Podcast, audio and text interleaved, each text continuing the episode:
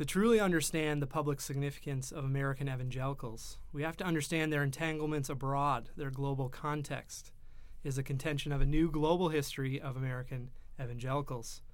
Welcome to The Square, the podcast of the Project on Religion and its Publics at the University of Virginia. I'm Daryn Henry, a postdoctoral fellow in the Department of Religious Studies. Our guest today is Professor Melani McAlister. She is a professor of American Studies and International Affairs at the George Washington University, who specializes in the diverse global visions that are produced by and for Americans in the world. She is the author of Epic Encounter Culture, Media, and U.S. Interests in the Middle East since 1945. And she also has a post up on our blog about American evangelicals and the alt right. Her most recent book is the topic of our session today The Kingdom of God Has No Borders a riveting narrative and a surgically crafted analysis of the complex transnational flows impacting American evangelicals, as well as their partners and antagonists at home and abroad. The book is punctuated by poignant personal stories and delightfully surprising vignettes. Uh, I have to admit that uh, I was uh, surprised to find an extended exegesis uh, of the contemporary Christian music group Caedmon's Call in an academic history. Uh, so, Professor McAlister, thank you for joining us today. It's a pleasure to be here. So, my first question is twofold, and so you can go with one fold or the other if you like. Uh, so, just generally, uh, what initially attracted you to this uh, particular topic? And uh, what are some of the primary uh, lessons uh, that we learn about the role of American evangelicals in public life when we shift the focus from the domestic to the global context? That's a great question, and I'll try to answer both parts. Let me begin with what we learn when we have this more international focus away from the traditional histories of American evangelicals, which tend to focus more domestically. What we find when we bring the international picture into the story is that American evangelicals look more multiracial, more complex politically, more ambidextrous, really, that they mm have politics both on the left and the right um, in the international context, and that they have been changed in their perceptions of themselves and the world um, through this sense that they are part of a global Christian community. And this change has sometimes been liberalizing, and sometimes it's actually supported more conservative uh, movements in the church. But in any case, there's been very little of the American church that hasn't been touched in some way by this kind of global facing. So the book begins, well, it actually begins with an debate over civil rights at home domestically, but framing the debate about racism and civil rights in the 1950s and 60s in the context of missionary work, which is how many American evangelicals talked about it.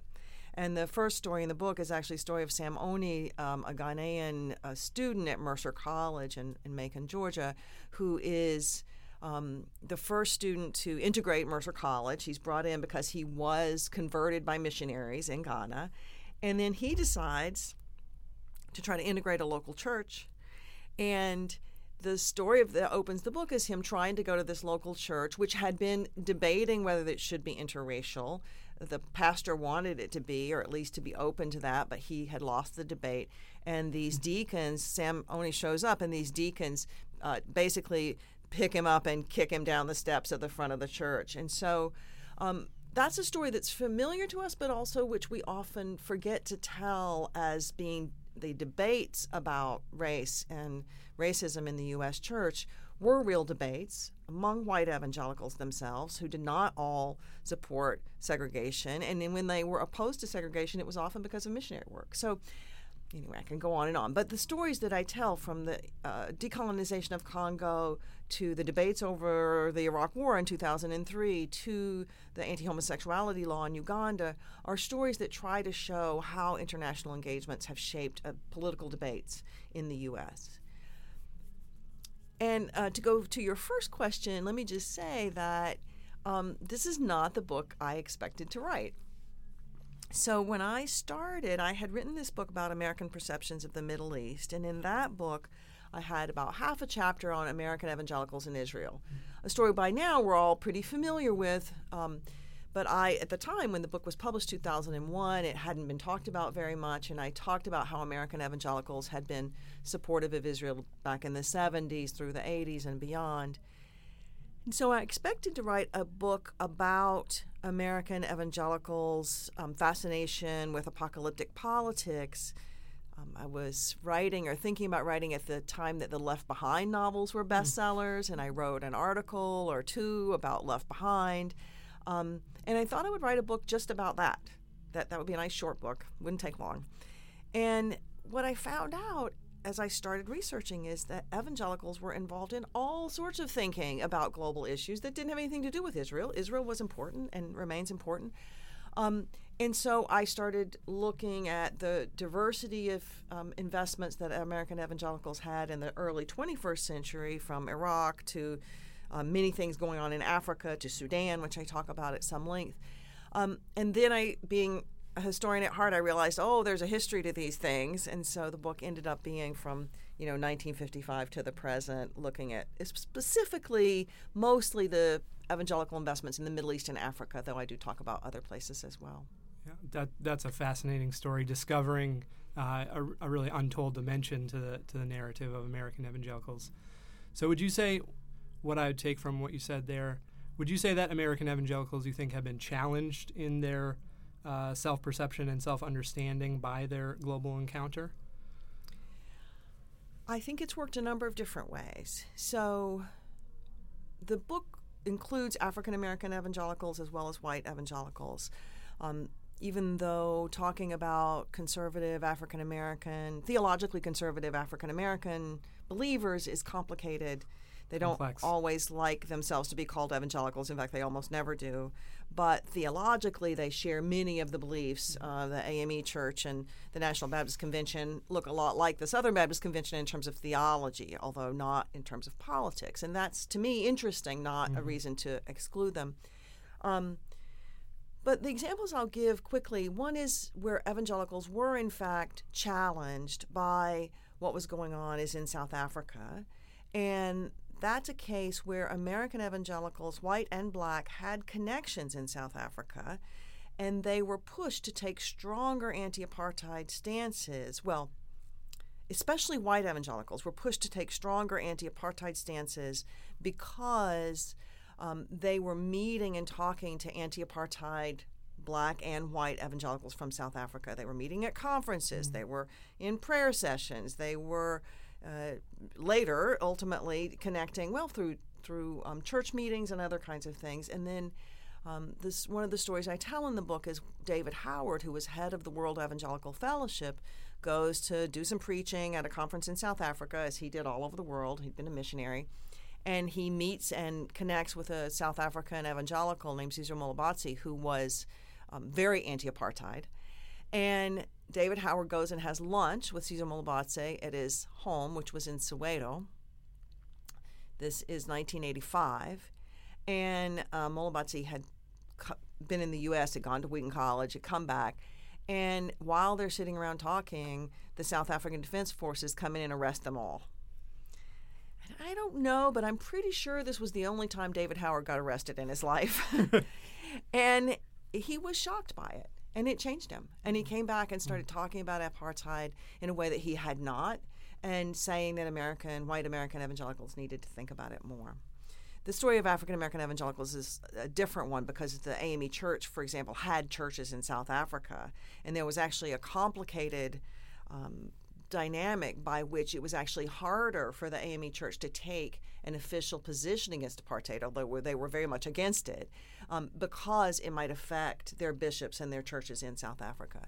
So um, those transnational connections can work to work a range of ways. And let me just mention one other quick example, which is in Uganda, where the connection with Ugandan evangelicals, which was quite real, Rick Warren had a lot of connections in Uganda, and a number of other Americans did. And when the Ugandan moved to pass the anti homosexuality law that was passed in 2009 and then went back and forth and was retracted and then put back in in, in a less draconian fashion. The original law called for the death penalty for what they described as aggravated homosexuality. Um, Rick Warren had connections in Uganda, and that actually made it harder for him to take a strong stance against the law. He ultimately did, but it took him quite a few months when the law was being proposed and debated. And he understood that when he did take this stance, he would get criti- criticized by Ugandans, which he did, for being a colonialist. They're like, we can do theology ourselves, thank you. We don't need your help. We appreciate your books and we bought them and thank you, but no, we don't want your opinion. And so that story of how the transnational connection actually has supported the most conservative arguments about um, homosexuality in the U.S. and it's been difficult for people who are, you know, moderately conservative who may, as as Warren did, have uh, positions against, uh, say, LGBTQ marriage, but who did not believe that gay people should be killed, um, that puts them in a very complicated position. I think both those examples, the Ugandan case and the South African case, highlight the the real significance of your first analytical framework, that of networks, and how significant that is for the evangelical story. And that would go back prior to uh, antecedent to your history, uh, all the way back to the Great Awakenings, but how significant those global networks were for shaping evangelicals. And uh, I thought an indelible phrase was uh, on page 69 describing evangelicals as networks in motion. Was uh, I thought Thank you. It's a great phrase. Yeah. Can I just mention the different frameworks then? Uh, could, could we return that? to the Yes, third one at the end? Okay, sure. Yeah. Uh, so, uh, what I did want to get to first before that was the uh, two concepts by which you characterize the posture of American evangelicals towards the world. One you call enchanted internationalism, uh, and the other one you call a victim identification. Could you elaborate on those for us? Yes. Um, these two modalities, really, for interacting with the rest of the world, shaped American evangelical life probably before my period, but from the beginning of my period to the end in different ways. Um, I started in 1955 and end in about 2015. Enchanted internationalism is a form of engagement that many American evangelicals use at different points of seeing the rest of the world, especially the global south, as perhaps idealized as more religiously engaged, more emotional, more passionate about their faith, and therefore um, some not just to be missionized to, that was the old model, but instead also to be seen as ideal uh, embodiments of a kind of passionate faith that many American evangelicals will talk about as something that they need more of in their own faith. There's a sense, especially among you know non-Pentecostal American evangelicals, that uh, the faith may be too dry, too rationalistic, and that was certainly one of the reasons why you see the kind of um, charismatic push in a lot of evangelical churches that in the 70s and 80s did not have their hands up in the air when the uh, prayers were happening or when the songs were happening, but now do.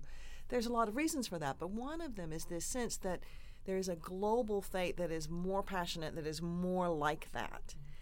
And this is, I think, often the source of a lot of genuine connection and longing for connection on the part of Americans, but it also has a kind of romantic primitivism aspect as well, or a kind of Orientalism where um, other people are there as a resource for providing passion that you think you want. And so it has a dual edge, really, um, almost at every point, where people are both genuinely reaching out in brotherhood, and at the same time, there can be this condescension or expectation of other people being a resource for you. so that's one. The second, victim identification, emerges out of that sometimes, but really also has two components. That is, as American evangelicals have become more globally aware, they are more able to understand the realities of life where people may suffer from poverty or health crises or war in ways that many American evangelicals have no experience with. But they begin to learn more about the victimization of people in other parts of the world or the suffering of people in other parts of the world and to identify with that. And that identification can lead to giving money, it can lead to fighting apartheid, it can lead to trying to do all sorts of things um, in humanitarian or political veins that American evangelicals um, may not always have been comfortable with, but are doing more and more. But there's another kind of piece of victim identification, which is that as Americans have identified more with Christians in the global south, after the end of the Cold War, after 1989, they begin to see people in the global south as victims not of communism necessarily or of racial oppression, but as victims of Muslims. And Muslims begin to be identified as the primary victimizers of people, especially in Africa and the Middle East, where I, where I focus most of my work.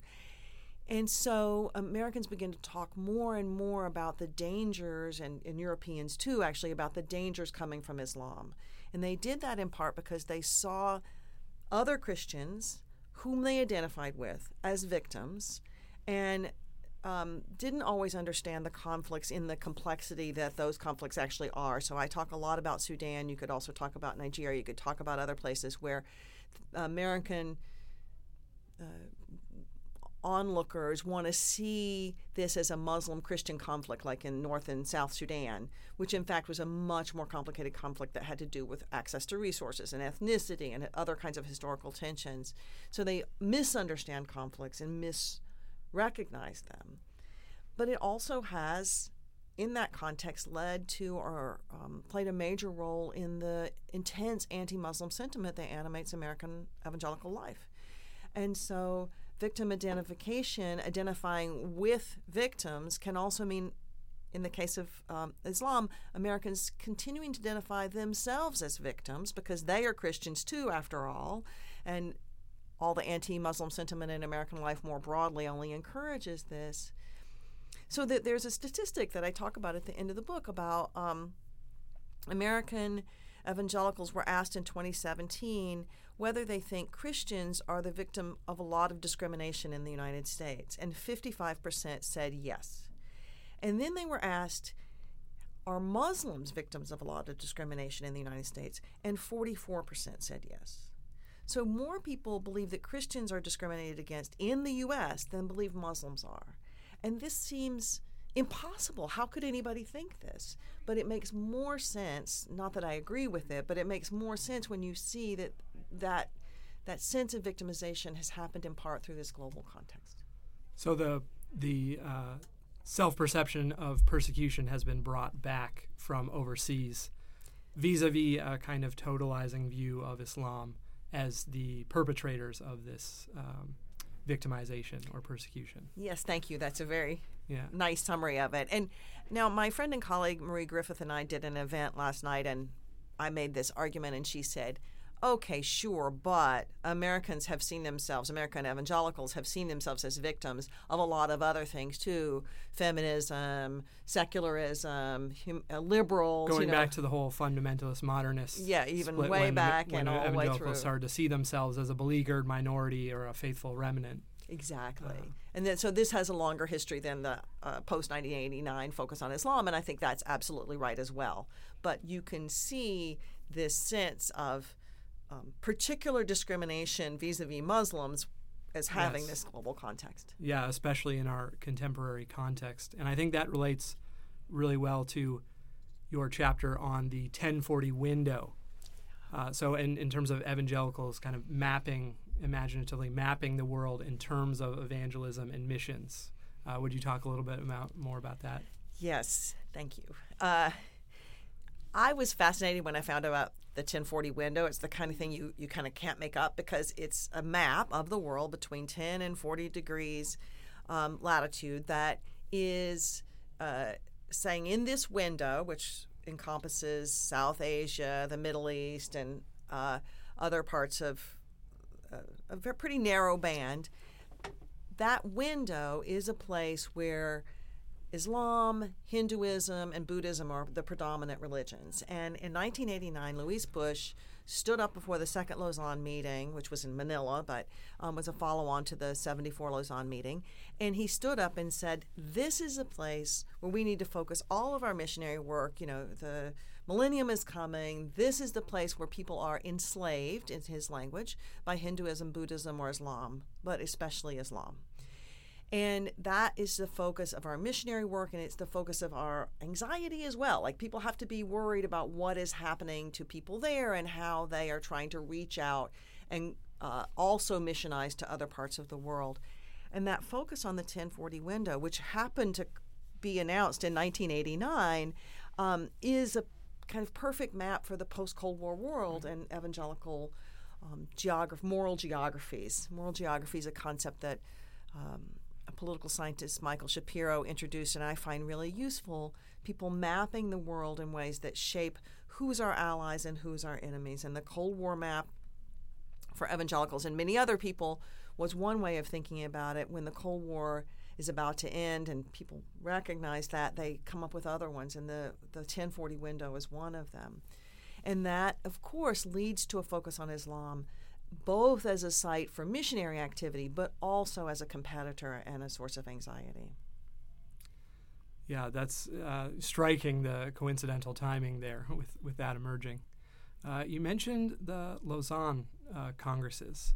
And I, I thought that one of the key inflection points of the book was chapter five on the first uh, Lausanne uh, Congress on World Evangelization in 1974. Why was that such a crucial moment for this uh, global engagement of American evangelicals? Yes, Lausanne really is a key point in the book, and it wasn't one that I went in expecting to be so central. I'd known about it, but I didn't realize how much it would be a pivot point for the history I wanted to tell. Because in the late 60s and early 1970s, with the increasing visibility of people from the global south, Latin America, Asia, Africa, and elsewhere, and the Latin Americans are key to the story of Lausanne, it seemed as if, for a while, it really did seem as if American evangelicalism might be a moderately liberal force in the world because you go to 1970 InterVarsity Urbana. Urbana 70. And, yeah. You hear Tom Skinner. Uh, Tom Skinner talking about Right. racism, but Samuel Escobar, the Latin American theologian, standing up and saying to these college students, um, you all need to be reading Marx and Marcuse. Now, they understand more about the social injustices in our world than most pastors do. Now, they don't know that that's about sin, and we do, but they understand the injustice, and you need to be reading them. And I just think, I see this when I'm re- doing the research, and I think, when has anybody ever talked about Marx and Marcuse at an evangelical conference? uh, you know, it seems unlikely. But this is not unusual. And so, and then in 1974, this is a big global conference, and there are a lot of quite conservative American and European evangelicals there, people who want to focus either politically conservative or just want to focus on converting people and don't want to be talking- individual evangelism, If- not yes. social qu- questions. Right, let's bring people to Jesus and save them from eternal damnation, and that's what we need to focus on. But these Latin Americans are there along with a bunch of uh, African Americans and others from the U.S. John Stott, who is an Anglican from England, but who is also pretty supportive of this. They're saying we need to focus evangelism also on what they call social concern, what we would call social justice. We need to be talking about materialism, racism, oppressions, and those are sins as much as these individual sins that Americans like to talk about. And there was a lot of anti Americanism at that conference. Uh, uh, René Padilla talks about the American way of counting converts as a kind of um, The church growth model. yeah, and he was furious about it. And they came out of Lausanne. They really did. The the Latin Americans and the others who had this um, radical discipleship uh, network at Lausanne, they come out thinking they'd won. They Is that a come out. Pyrrhic victory? Yeah, It was, it might have been. It certainly was short lived. And in fact, they hadn't won. It's 1974. They come out thinking, yes, you know, Ron Sider's, rich, ri Christians in an age of hunger is coming out. People are thinking about this stuff. There's all sorts of meetings, and they say, yeah, this this model of social concern is going to be what evangelicalism looks like over the next 20 or 30 years. And, uh, you know, five years later, four years later, the moral majority is founded. And Ron Sider, who wrote Rich Christians in an Age of Hunger, I interviewed him and uh, he said, You know, we were at Lausanne. We talked about social concern and not just a focus on counting converts. And some people heard us. They weren't at Lausanne. Jerry Falwell wasn't at Lausanne. Pat Robertson wasn't at Lausanne. They were not invited. But they are the ones who heard us. They had social concerns. They were just very different concerns. That cuts both ways. Yeah. Depends on what your uh, view of the social is and your concerns are.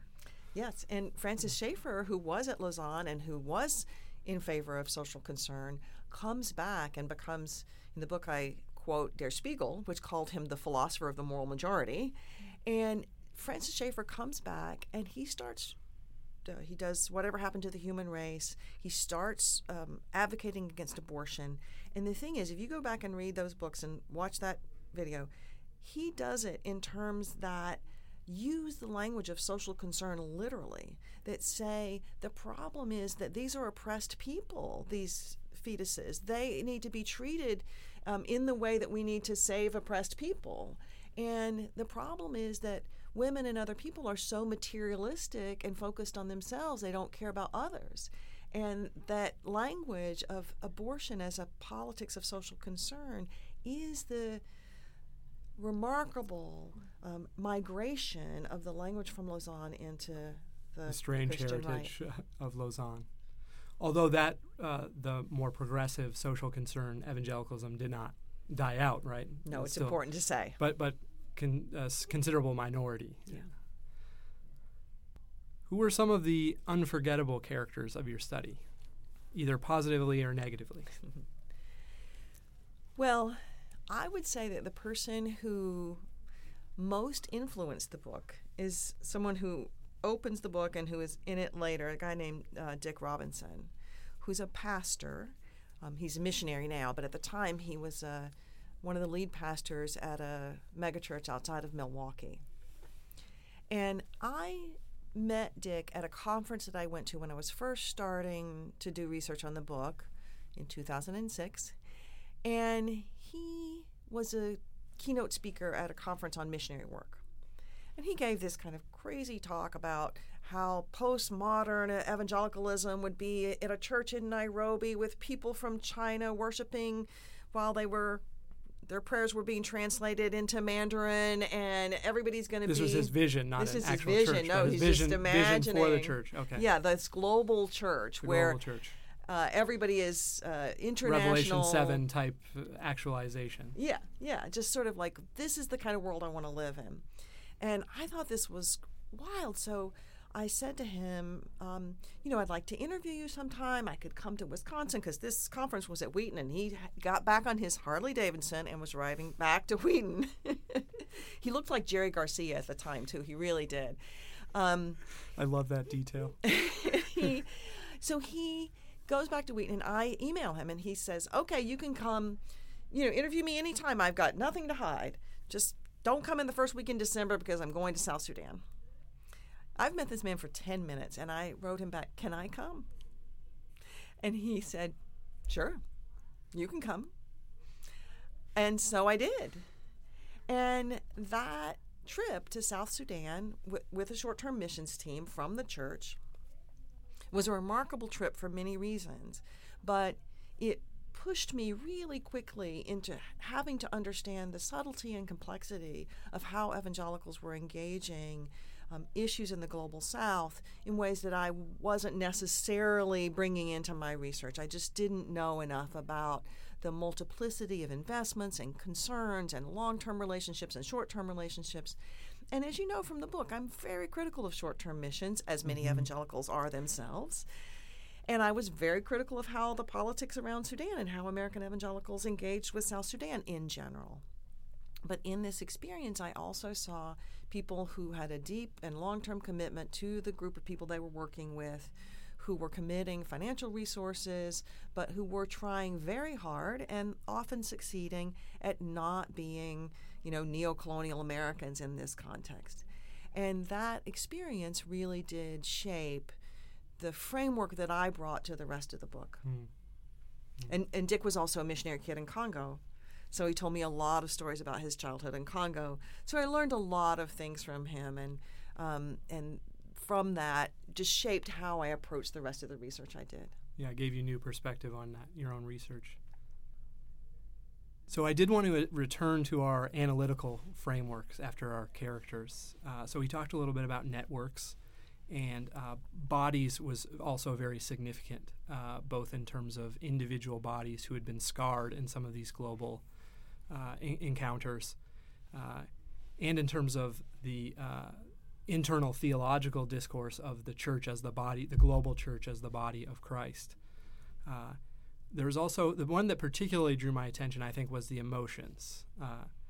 And uh, I, I, thought, for one, that these were actually quite well integrated in each section so that you could see uh, the relationship between bodies and networks and emotions. Uh, but emotions particularly stood out for me, both because of its uh, characterization of evangelical spirituality itself. Uh, I remember the quip of the, the great Yale historian Jaroslav Pelikan, who called evangelicalism the a- affectional transposition of Christian doctrine. Um, but also because of the recent trend uh, to take emotions more seriously in, in our public life and in our reasoning. I'm thinking of Martha Nussbaum's political emotions, especially. Uh, so, how do these global engagements kind of foreground the role of the emotions and uh, are there any uh, dangers if we do so uh, about in terms of criteria for evaluating or challenging our emotions?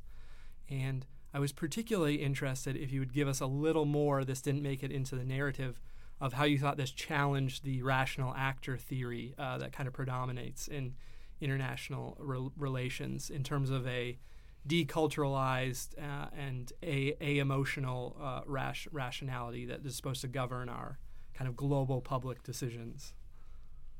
Yes, thank you. Those are great questions. And I'll start with the fact that I was a little wary of using emotions explicitly as a framework because I understand that many people who look at evangelicals from the outside, and I am looking from the outside too, but many um, scholars and historians and other observers want to believe that evangelicals are particularly irrational, particularly emotional, particularly driven by their hatreds and other forms of passion. And Whereas there's actual a tradition of significant rationality uh, among evangelicals. Exactly. I mean, uh, Molly Worthen's whole book right, about evangelical crisis of authority. Yeah. Yes, evangelical yeah. rationality. Yeah. Um, so I wanted, I didn't want to play into that perception or that image but at the same time it seems clear and i didn't want to even about um, religious people in general. Religious people are very emotional and secular people are very rational and you know all of that um, just wrong so i didn't want to play into it. But it seems to me that because of my commitment in general to challenging rational actor theory as a way of understanding anybody's politics um, and that is to say when we talk about rational actor theory, it's a notion about how, first, it's always focused on policymakers, as if policymakers are rational in ways that other people are not, um, which I don't. Or don't emerge from constituencies. Or don't emerge from life experience and narratives and historical contextualizations, all of which are shaped by emotions. And so I wanted to, and I also believe that they have constituencies and that all of us have rationality and use it, and our notions of what is rational, what is common sense, what makes sense are shaped in historical ways that are framed by affective and um, irrational senses of what the world is and how it works. Um, and no one escapes that.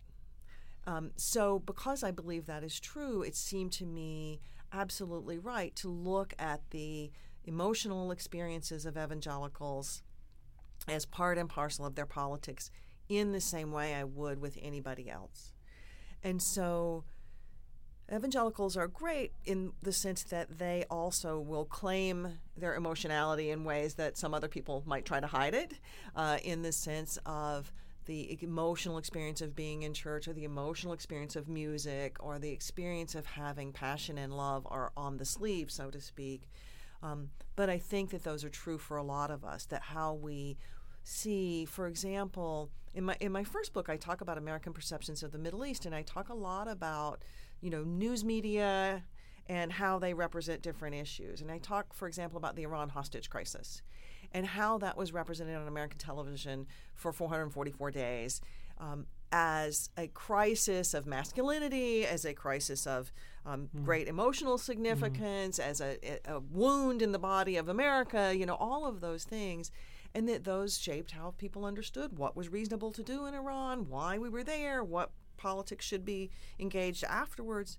So I'm trying to bring some of that same perspective to evangelicals. And so um, when I look, for example, and I and I do care about media in general, and I had a lot of fun with Caedmon's Call and the South, the uh, short-term missions chapter.